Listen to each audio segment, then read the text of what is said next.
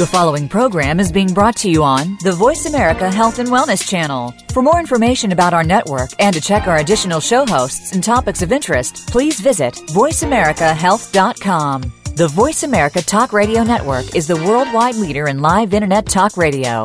Visit voiceamerica.com. The views and ideas expressed on the following program are strictly those of the host or guests and do not necessarily reflect the views and ideas held by the Voice America Talk Radio Network, its staff, and management. Good afternoon and welcome to One Hour at a Time. Recovery begins with education and host Mary Woods is here to educate individuals and families and provide support through the recovery process. Now here's your host, Mary Woods.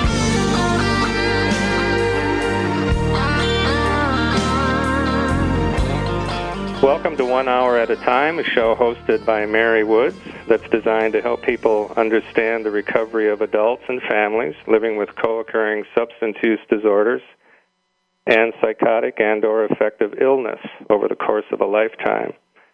The show helps individuals develop the skills and knowledge they need to take personal responsibility for their health and supporting individuals in their efforts to get on with life beyond uh, illness. This is Mary's Mission, and one hour at a time is broadcast live on Voice of America. On Voice America, uh, shoot. Okay.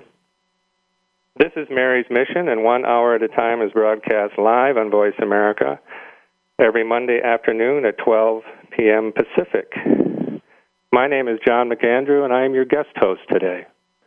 I'm very honored to be here, and we have a very special guest who uh, is an author and a very interesting person.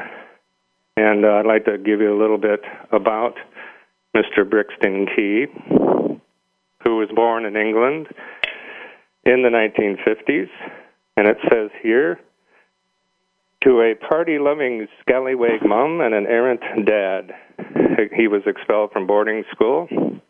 He landed a gig with the British music weekly Melody Maker writing under the name of Mark Plummer. He left for America one step ahead of Margaret Thatcher's clampdown to manage Chris Isaak in the 1980s, building the idol and actor's career as MTV started rolling and ruling the airwaves. In the 1990s, Brixton suffered a life threatening brain aneurysm. After he recovered, on the advice of his stepson, he began writing fiction. Brixton now lives with his girlfriend in downtown San Francisco. In the late night hours, he reads his favorite authors and uh, works on his sequel for his new book, Charlie Six. He's a lifelong insomniac, has little time for sleep, and who would when another story is lurking around every corner? Brixton, welcome to the show. Hi, how are you today? I'm very good, thank you, and uh, it's an honor to be guest hosting with uh, someone who has so much history in the music business, like myself. And uh, in reading about you, I know you're an author. I know you've been through some amazing things in your life, but your uh, your background is long and uh, very, very interesting. And I uh, have read some of your book, and it's a very exciting read. Just uh, I can close my eyes and see I can see a movie being made from Charlie Six. Uh, and I think my first question for you is very interested in what it was like growing up in London in the 50s and 60s and uh, where you got all this uh, wonderful information for your new book. It was a. Uh, actually, you know, growing up in the. When I was born, um, well, kind of my first memories, you know, um, we we lived in central London, uh, which was sort of strange because at that that period, really, um, no one lived in the center of London. yeah. um, yeah. it, it was it was really downtown. It's not like now where I live in a loft, you know, and I could literally, uh, you know, shout to someone in the window in the office block next door, you know. Um, but it was such a grey country. It was so depressed. Um, you know, there was the great, the First World War, the Depression, mm-hmm. uh, the Second World War. Um, the country was just broke. Mm-hmm. And I can remember um, you know, Keith Richard writes about this in his book how sweets would be rationed. I mean, it would it would be so. It was just such a strange, kind of gray place. Mm-hmm. Um, it, just everything was sort of gray. Um, and then some somehow all these young people when I was a teenager, or really when I was about 11, I suppose, suddenly discovered American music, or were discovering American music, and started playing it. You know, you have Uh-huh. the Beatles start, the, the Rolling Stones, the Who, and it, it was amazingly, it was almost as if John Lennon got on the television, opened his mouth to, uh, you know, sing Love Me Do, and the Mhm. world went technicolor. Wow, it's, It's- incredible. I don't really, you know, it, it sounds so sort of silly to say that, but it, it, it kind of went technicolor. Mhm. Um, and things like bad accents, you know, my accent now actually is, is pretty, you know, in the middle.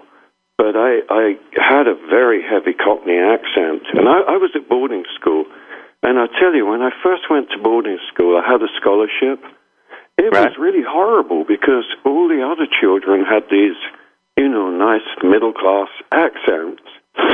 And, Right. and they, they, they were so against you because, you know, I'm talking like this, and they're talking like this. Uh-huh. it was a, just a very strange world. And, But and it was how old- when, when 1960 exciting. came around, how old were you, Brixton? I, I'm sorry, I, I missed the question. Uh, when 1960 came around, how old were you then? I was nine years old. Oh, okay. I'm really, you know, I I was at boarding school. I had such a strange life. I was at a boarding school which was very, uh, as we would say in England, very posh. Great school. I, I kind of hated being there, but I realize now that the uh, education I got was was just tremendous, tremendous education. But um, it was really a couple of years later. Uh, I was about eleven uh, when my sister had seen um, Mick Jagger and Keith Richard in Richmond, near where we lived. Wow. And she had said to her friend, Who is that boy? She had just this huge crush on uh, Mick Jagger, which was very lucky for me because she found out he was singing with a group called the Rolling Stones.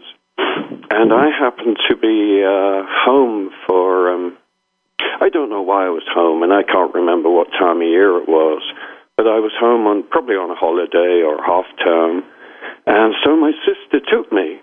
Um, and you know, in those days, if you were in England, if you were tall enough to be able to look over the counter in a bar, they would serve you a drink.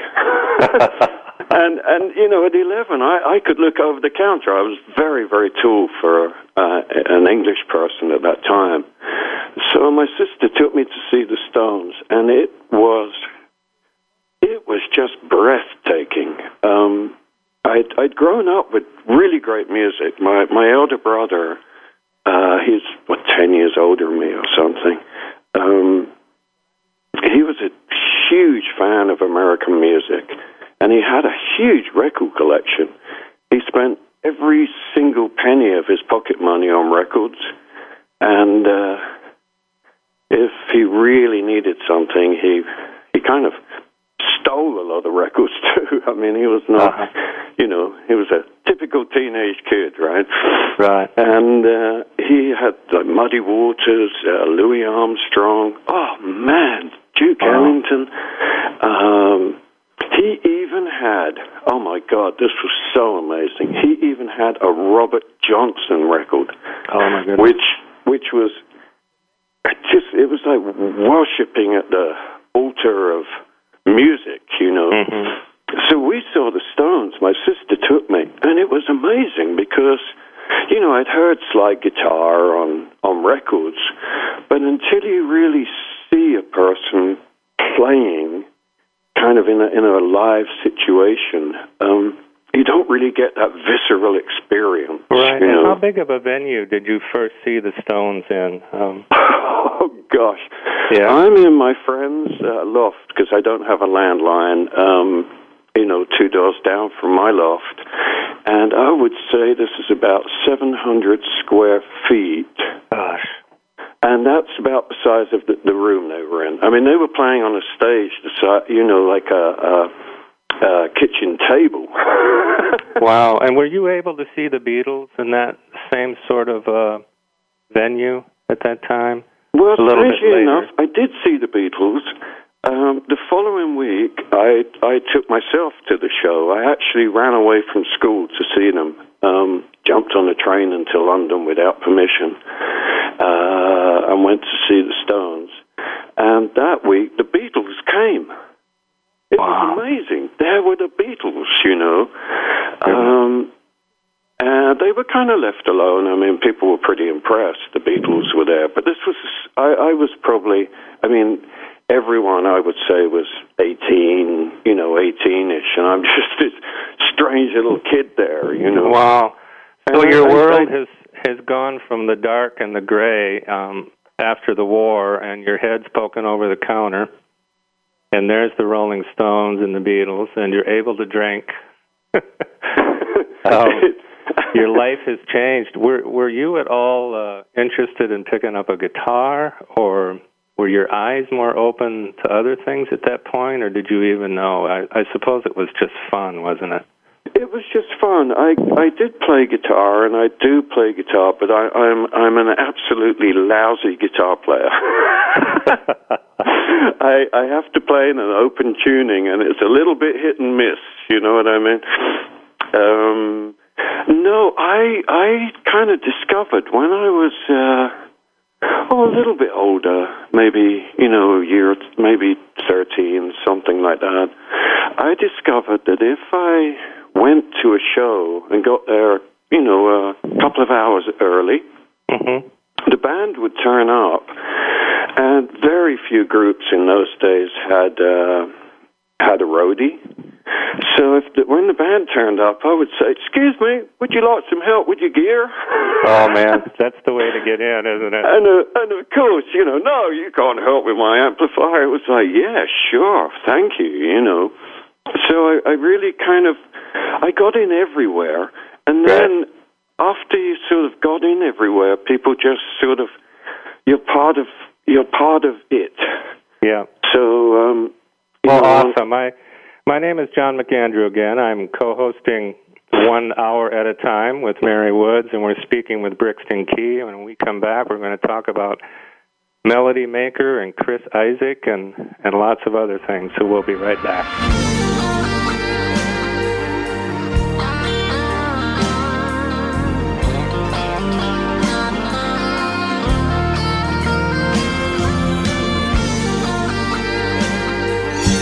Your favorite Voice America Talk Radio Network shows and hosts are in your car, outdoors, and wherever you need them to be. Listen anywhere. Get our mobile app for iPhone, Blackberry, or Android at the Apple iTunes App Store, Blackberry App World, or Android Market.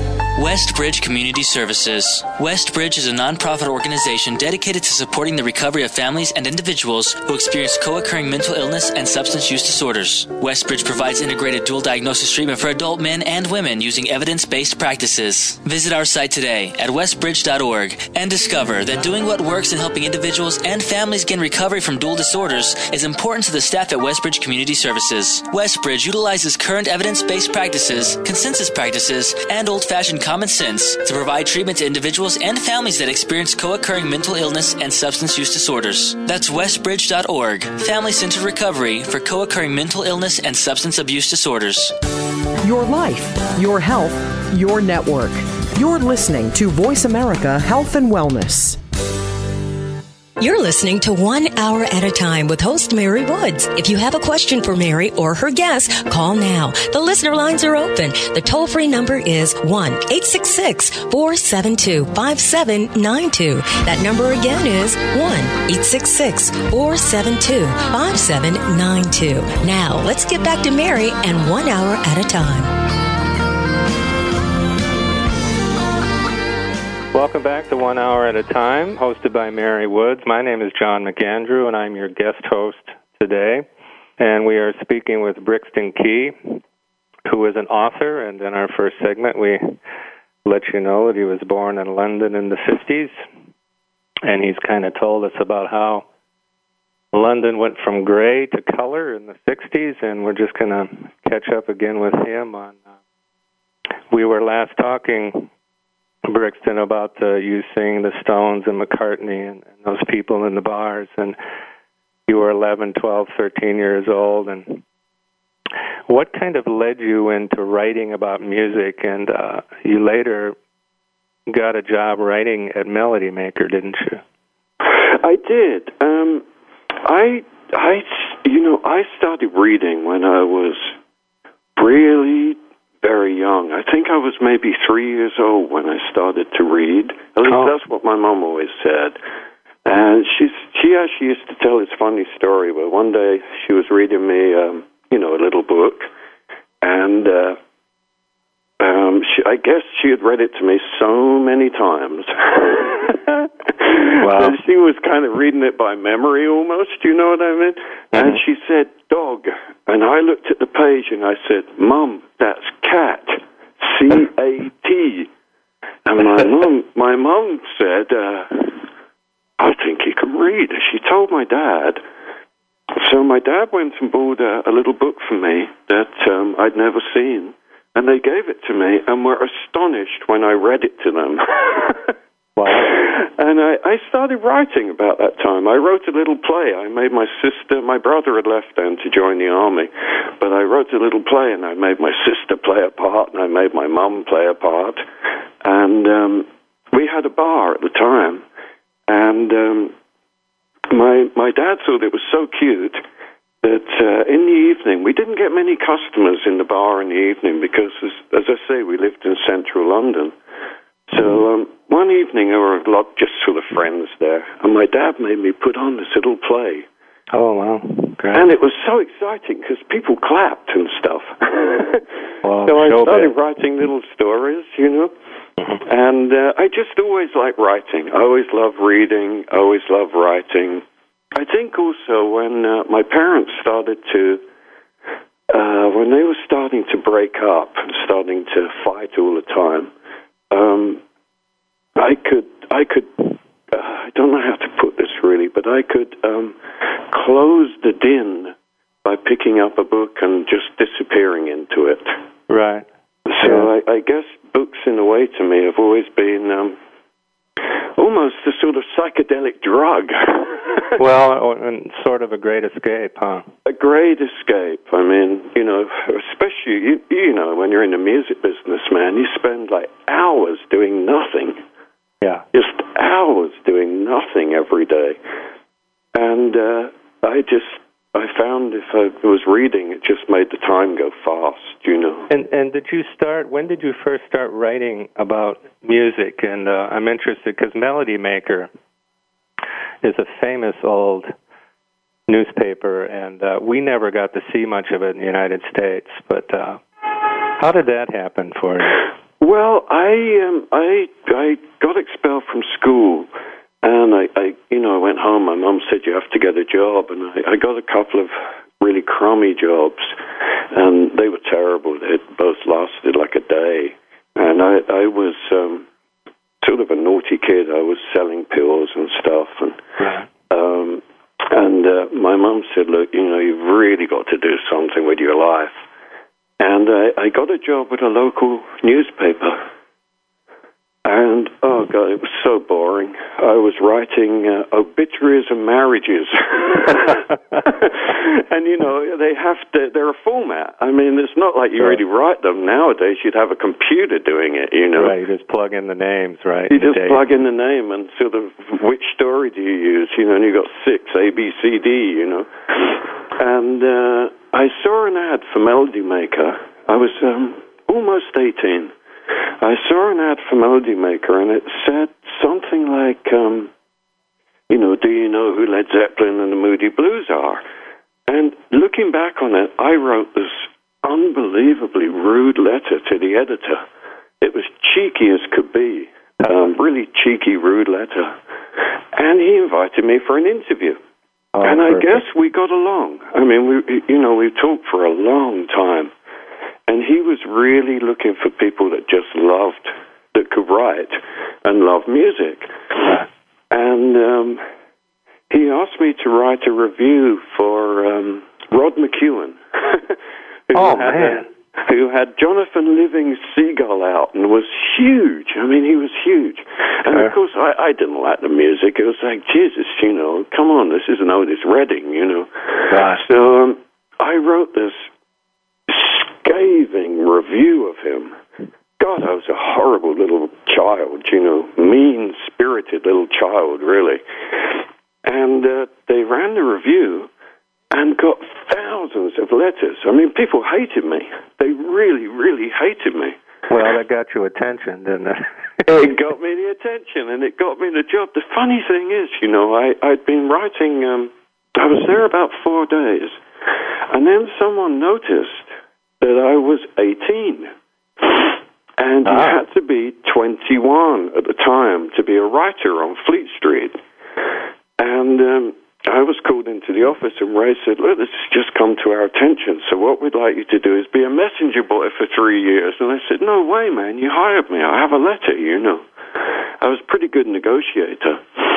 And uh, they uh, got a, uh, something from the union that I was allowed to write. So, I was kind of lucky, you know. Oh, it's I was. I was lucky. These days, of course, that could never happen. You know, I mean, you just Right. look on the internet, bingo, everyone's there. You know, Right.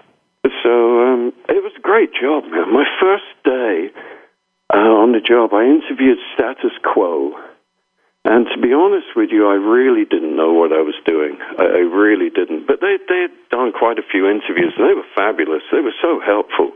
They just knew what they were doing, you know. Right. Um, and they were very, very, very nice guys.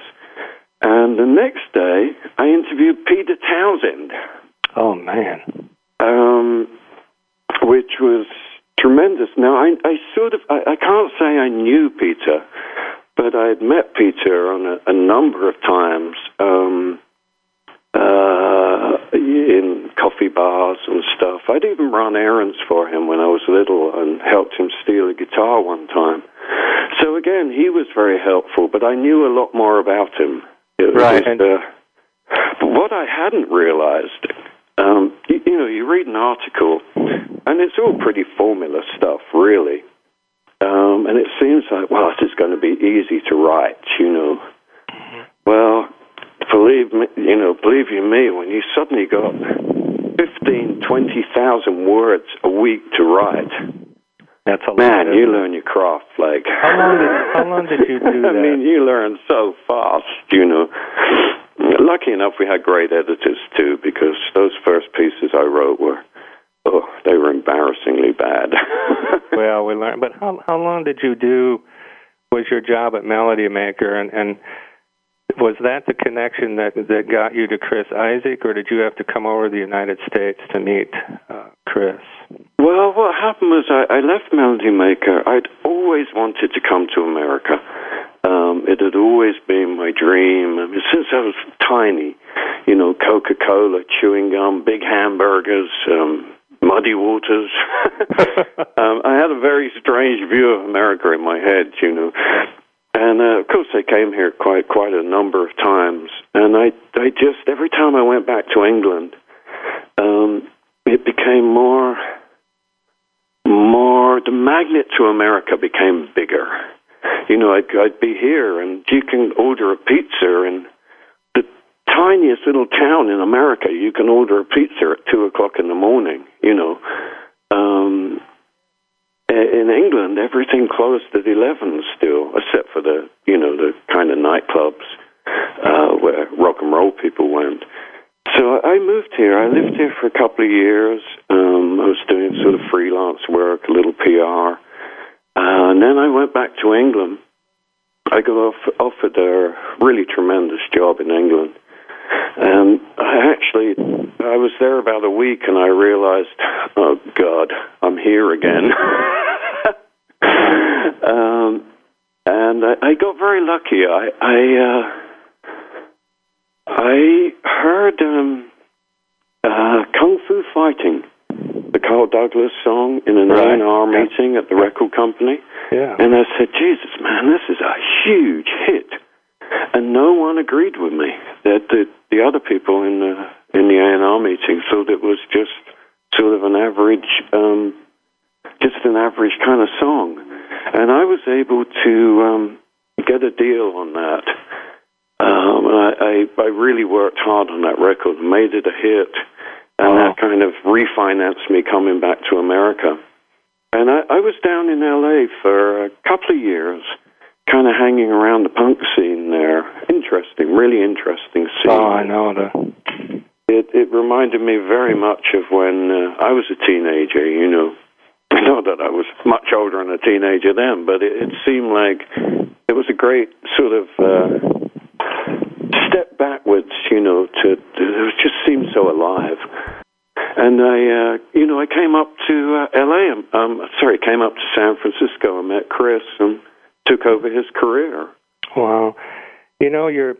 It's interesting because you obviously had an ear uh, f- for something special, you know. And when did you hear his song uh, "Wicked Game" at some point, and did that turn something in your head like kung fu fighting, or were you just interested in Chris as an artist, or? Well, I heard a tape of him at a party, and he Oh. was singing um, a um, a country song. Oh, One of one of those sort of country songs that, you know, the little boy is getting dressed and he's combing Right. his hair, and you you realize, oh my God, he's going to his mom's funeral. Wow. and, and they're lovely songs, but if they're not done right, man, they're corny Yeah. and terrible. You know, I mean, the whole thing is in the delivery and the heartfeltness of them. Otherwise, they don't work. And I was like so impressed, and I, I kept playing this tape, and it was actually at a punk rock party. I was driving people crazy, and I couldn't find out who the guy was. It was so disappointing. It was just stayed on my mind for days.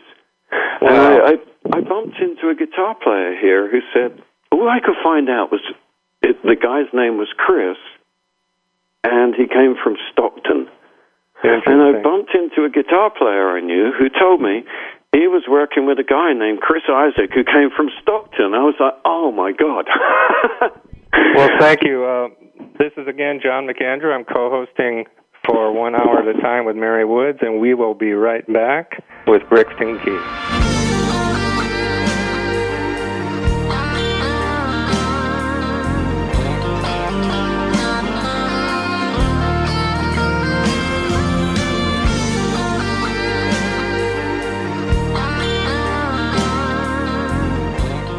Learn more. Live better. Voice America Health and Wellness. Westbridge Community Services. Westbridge is a nonprofit organization dedicated to supporting the recovery of families and individuals who experience co-occurring mental illness and substance use disorders. Westbridge provides integrated dual diagnosis treatment for adult men and women using evidence-based practices. Visit our site today at westbridge.org and discover that doing what works in helping individuals and families gain recovery from dual disorders is important to the staff at Westbridge Community Services. Westbridge utilizes current evidence-based practices, consensus practices, and old-fashioned common sense to provide treatment to individuals and families that experience co-occurring mental illness and substance use disorders. That's westbridge.org, family centered recovery for co-occurring mental illness and substance abuse disorders. Your life, your health, your network. You're listening to Voice America Health and Wellness. You're listening to One Hour at a Time with host Mary Woods. If you have a question for Mary or her guest, call now. The listener lines are open. The toll free number is 1 866 472 5792. That number again is 1 866 472 5792. Now, let's get back to Mary and One Hour at a Time. Welcome back to One Hour at a Time with Mary Woods. My name is John McAndrew. I'm your guest host today, and we have a very good show with author Brixton Key, and I want to give his uh, website and some other information. Of course, his book is called Charlie Six. It's available on Amazon.com and BarnesandNoble.com. And his website is www.whereischarlie6 and that's just the word where and the word is charlie6.com and uh brixton we were talking about Your Good Ear and the song Kung Fu Fighting, which no one thought was worth anything. And they were all proven wrong. and then you find this country singer from Stockton, California, named Chris Isaak. And uh, how did you take him from that point to uh, obviously some really good success in just a couple of years? It was really quick, wasn't it? It was really quick. It it um, he was, you know, absolutely a fantastic learner. Um, I got very, I got lucky. I've kind of always been lucky somehow. I, I, I guess, uh, you know, I've, I've read where luck comes from working hard, so maybe that's yeah. why I'm lucky because I work hard, you know. but I, I um, we played a show. Well, I, I, I knew some of the best guys in town, uh, best players, Jimmy Wilsey, guitar player. Um, uh, we had a good bass player. He wasn't quite good enough to record, and a really good drummer, John Silvers. And we played this show. We played all the time. Every band around, every band had this idea that you know, you can only play once a month, be exclusive and stuff. And I thought, look, you know, what's the use of playing once a month to 300 people? It doesn't mean anything. Mm-hmm. It's, it's totally useless. And it costs a lot to rehearse. So take any show you can get, and you learn a lot more faster on stage than you're going to in rehearsal. Mm-hmm. Um, a lot faster. And so we played like crazy. I mean, it was nutty. The guy never stopped working. Um, and we played a show at an art, art college here, which was absolutely nutty show. It was so hot, nothing stayed in tune. Nothing. It was the oh. worst sounding gig you've ever heard. That's a nightmare, isn't it? Oh, it was a nightmare. But people were dancing and going nuts. And Erik Jacobsen came. Um, uh, he had heard about this. He was a record producer. He produced The Lovin' Spoonful. Right. And Erik and I and Chris, we we just all got along so well. And Erik uh, really helped. He got the record deal with Warner Brothers. Um, and we, then we had a little bit of money. Once you have a little bit of money, things get a bit easier. Isn't that um, the truth? Huh? It, they really do. I mean, we were able to uh, get a small, well, terrible little basement to to kind of hang out and rehearse all the time, um, and so it could become like a real job rather than people hustling trying to make a buck and play. It's it's hard, mm-hmm. um, and. Uh, Chris started writing. He hadn't really written songs. I mean, he just had this great sense of songwriting. Yeah. I would sit with him and uh, uh, all night long. We'd we'd be together. Just we were like sort of married. All I mean, I saw more of him and my girlfriend. uh-huh. And we would sit at night together, and I would play uh, um, brushes on a box because I can hold time. I can't play drums, but I can hold time with a pair of brushes. It's right. not that difficult. And he would just sit and show me ideas, and I would go, try this, try that, and you know, the songs started coming. The first album came out, it did very well. It didn't sell as much as we hoped, but it did very well. The second album was a lot, lot better. And then Wicked Game came along, and you just knew that was a hit. Mm-hmm. It just, it just had that. Uh, oh, I don't know what it is. You, you hear a certain record, and you just go, oh, right. And you, you were able to find find him. Uh, this producer and you had this special relationship and as a manager he trusted you because you you sat and played drums with him you know on the brushes and that um so you had this relationship and then that good producer and and then you found um Herb Ritts. Is that right? Who you did the video with for mtv because that was a big game changer wasn't it? That was a big game changer. Yeah. Mm. now about that time i had started to kind of I wasn't feeling well. I just wasn't feeling well. Um, and I bowed out. Um, it all just got too much for me. I bowed out. I took about a, a year off. Um, and it was the weirdest thing, man. I, I bent down to pick up a weed um, that was growing in uh, outside of the entrance to my house and I suffered this huge. Um, well, I thought I'd been shot. oh, uh, I had a, a two, two, two vessels in my brain burst at the same time.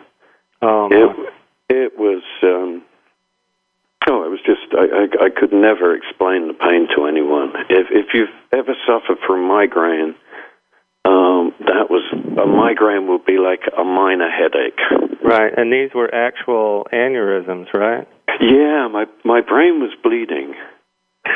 Um, and I said to my girlfriend, uh, "Oh, I don't know what's happened to me." You know, I was sitting. Well, I couldn't sit down. I had to sort of fall onto the couch because my back hurt so much.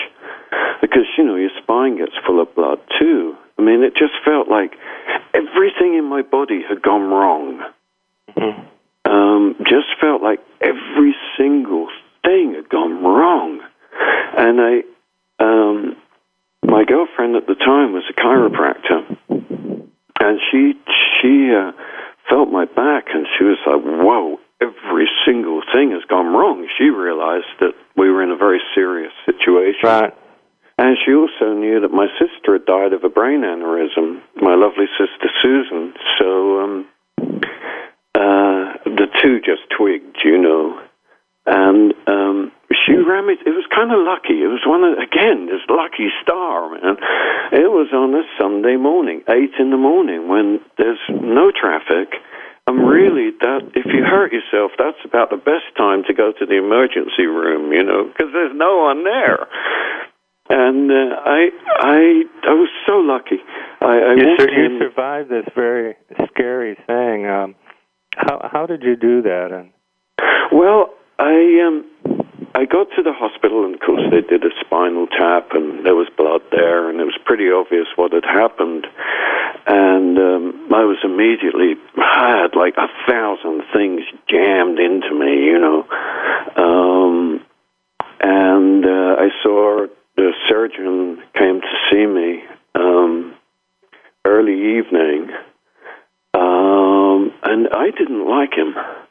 He's now a very good friend of mine, but at the time I didn't like him. I, he just seemed so arrogant, and I, I was really kind of what I've discovered is you just get really bizarre when you have this sort of thing happen. Right. um, and we had um, some friends who were very, very high society people. And the man, the, the gentleman, Dr. Chang, happened to be a brain surgeon. and I said to my girlfriend, phone Dr. Chen and see who this guy is. I'm scared stiff, you know. and she phoned Dr. Chen, and Chen said, oh, Dr. Peter Weber? He's brilliant. I trained him. oh, a little sort of a coincidence, I suppose. what a coincidence! And he really was brilliant. Um, uh, he he told uh, my family that I had about a five percent chance of living long enough to get to be sta- to be stabilized enough for surgery, and about a five percent chance of surviving the surgery which, uh, of course, I didn't know at the time. um, but he, he he was brilliant. He pulled me through. Um, Did you at any point think, well, this is it for Brixton Key? You know, I I've done thought, well. I thought to myself, if I feel something, now I don't know how this could ever have been, but I felt to myself, if I feel something's going wrong with this surgery, um, and I'm going to be in a wheelchair and, you know, just not able to look after myself, I'm bowing out, you know. Right. How old How old were you when uh, at, at this time in your life? Uh, 1998. Um, 1998. I was in my 40s. You in your 40s. Yeah. And we talked, you know, we talk a little bit, we talk a lot on this program about drug and alcohol abuse and uh and how that affects family and was that uh can you tell us a little bit about how that played a role uh in your career as a manager uh, before and after this kind of tragic Well, thing? It really changed everything. When I came out of the hospital, I was horribly moody um, because, you know, my frontal lobes had been, I mean, moved around to, to be mended. Um, so I was very moody, very angry, and in this just, I just had like a, um, um, I would say like a, a sort of headache that if you got this headache right now, you would go to the emergency room. Mm-hmm. I, I had a headache like that for about seven months. It was just awful. It was so awful. And I was taking um, so many pills. I mean, it was nutty, man. I, I was, you know, taking hundreds of pills, uh, Vicodins and stuff to, you know, help the pain. And then, of course, washing those down with a lot of booze and, you know, Valiums. And Yep. I mean, I was a total mess, completely and utterly a mess. And I broke up with my girlfriend, moved into my own place. Um, and then, you know, kind of got into heroin. It was, it was a bad situation. Um, and I woke up, uh, I woke up in a bed in hospital. I'd overdosed. And I, I just realized, wow, I, I need help here. I really, really need some help. I, I need to be somewhere where I'm safe, and I need to be, I need to be somewhere where I can just talk to people about what I'm going through because Uh, you, you can't really, you know, you don't. I don't know. If you break up with your girlfriend, everyone's broken up with their girlfriend. You can talk to your friends, you know. But when you've had something like a brain aneurysm, that how many people have you met who've had, you know, brain surgery? right. It's a really small, and, small, and small group. yeah, Well, I tell you what, Brixton, we're going to follow up with this. Um, again, we're this is uh, one hour at a time with Mary Woods. I'm John McAndrew. I'm very lucky to be talking with uh, really an incredible author. His name is Brixton Key, and we're going to talk about his book when we come back, his survival, and uh, his family. So we'll be back in a minute.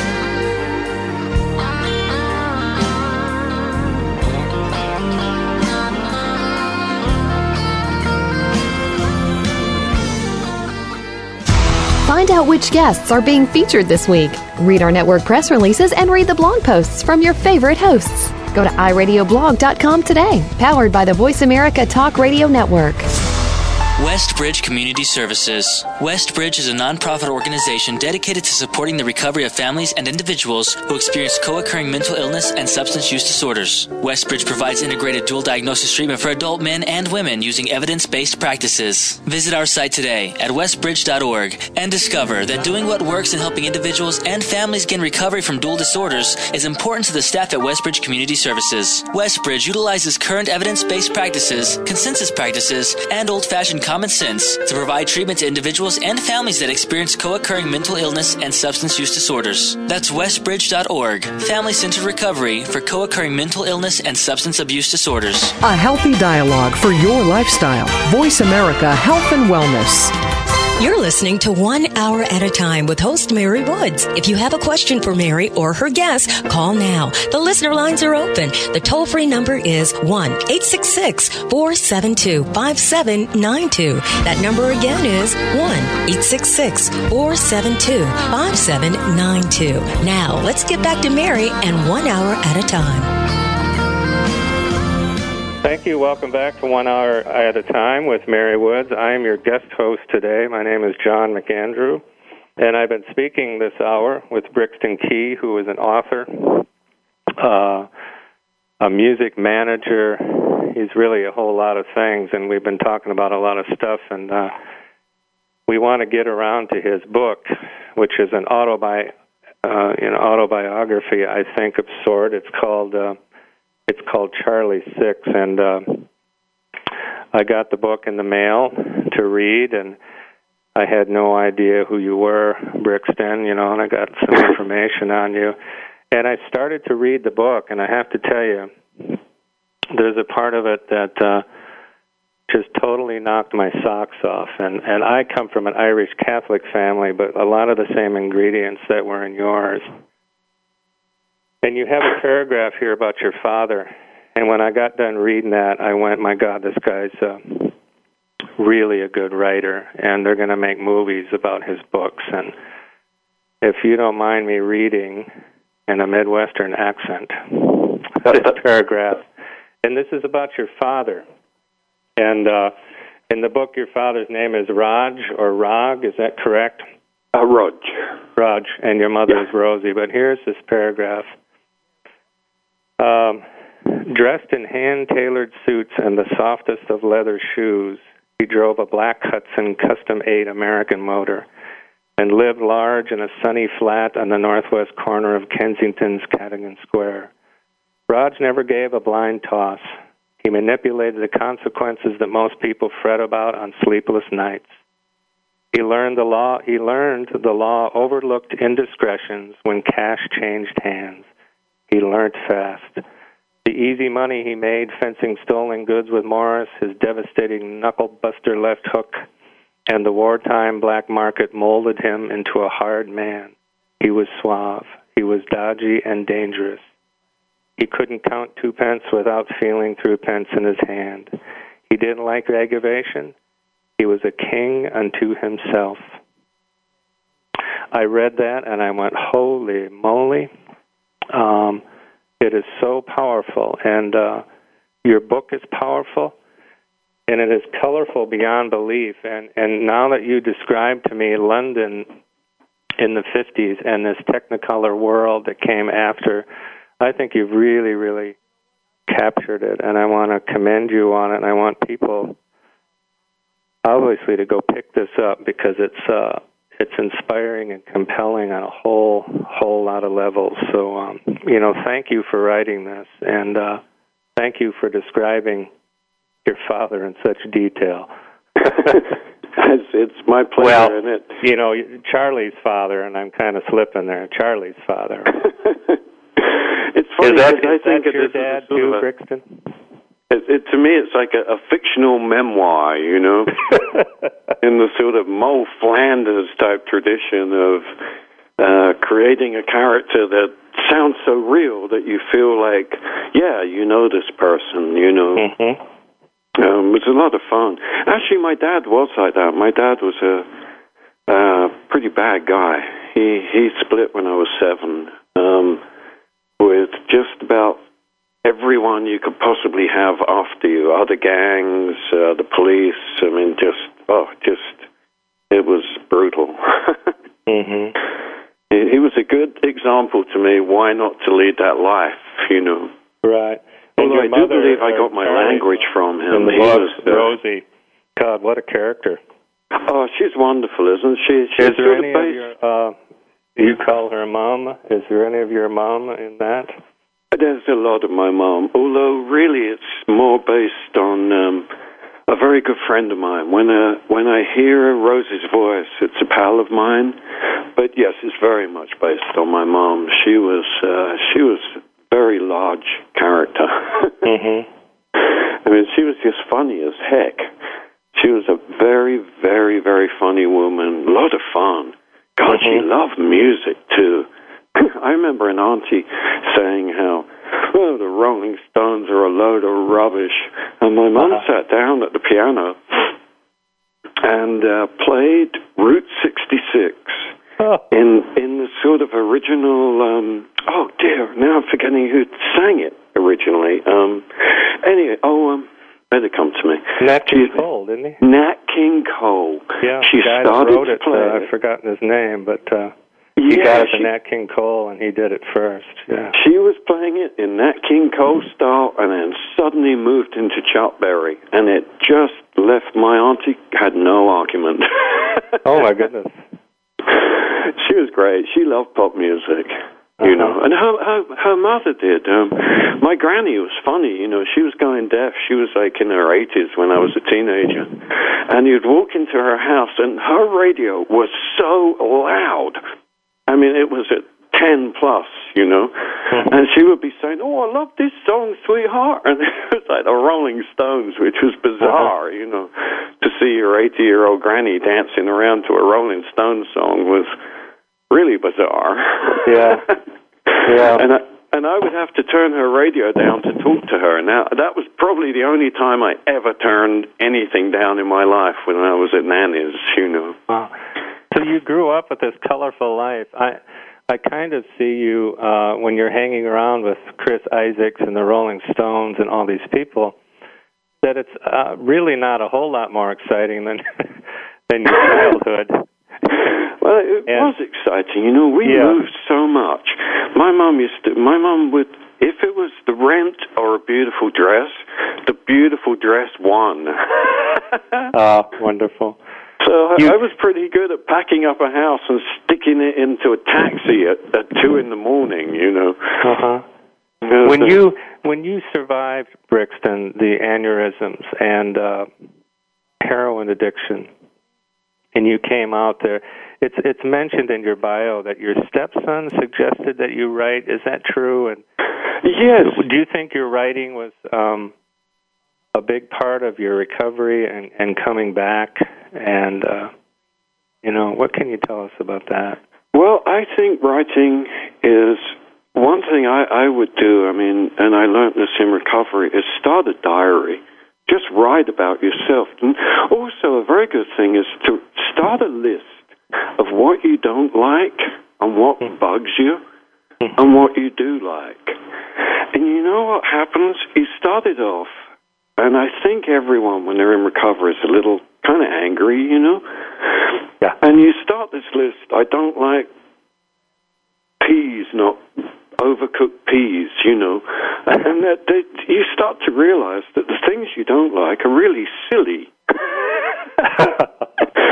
and that there is so much more to like in life than there is to be, you know, cheesed off about, right. that the list suddenly stops. You just stop writing what you don't like because it all becomes absolutely pointless. Uh-huh. It becomes that, that there's a realization that even when you know, even when you really are in one of those horrible, horrible situations, you start to realize it doesn't matter. Tomorrow's going to be great. Who cares?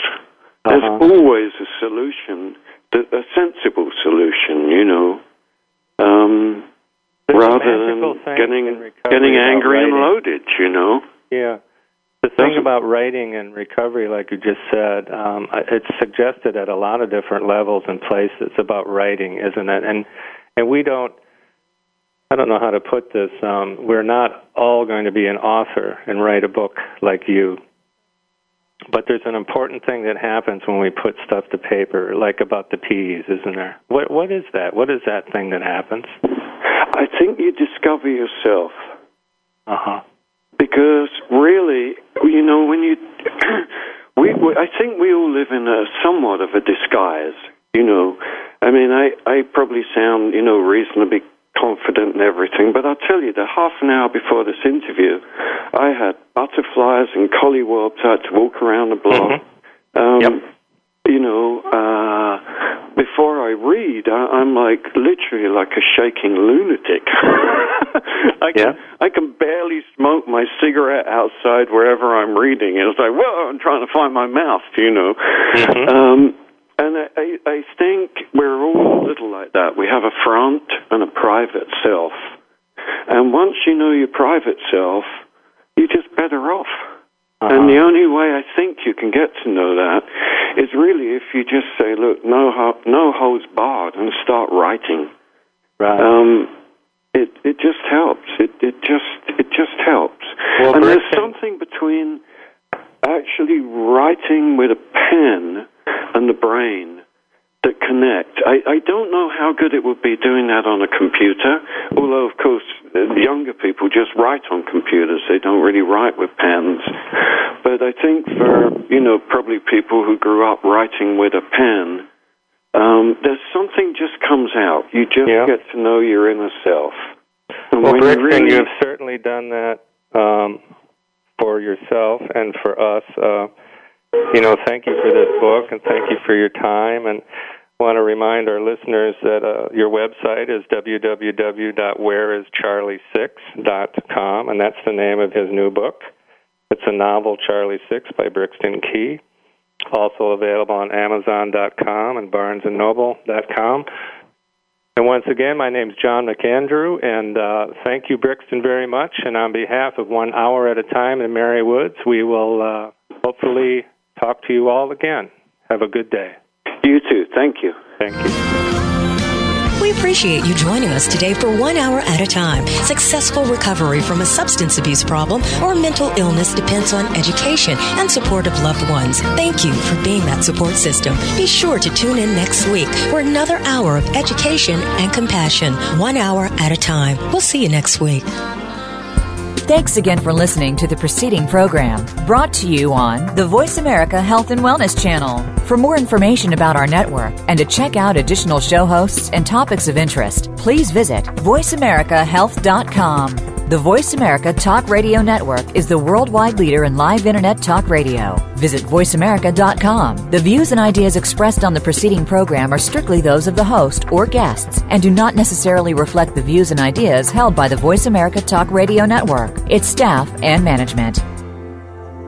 Westbridge Community Services. Westbridge is a nonprofit organization dedicated to supporting the recovery of families and individuals who experience co-occurring mental illness and substance use disorders. Westbridge provides integrated dual diagnosis treatment for adult men and women using evidence-based practices. Visit our site today at westbridge.org and discover that doing what works in helping individuals and families gain recovery from dual disorders is important to the staff at Westbridge Community Services. Westbridge utilizes current evidence-based practices, consensus practices, and common sense to provide treatment to individuals and families that experience co-occurring mental illness and substance use disorders. That's westbridge.org, family centered recovery for co-occurring mental illness and substance abuse disorders.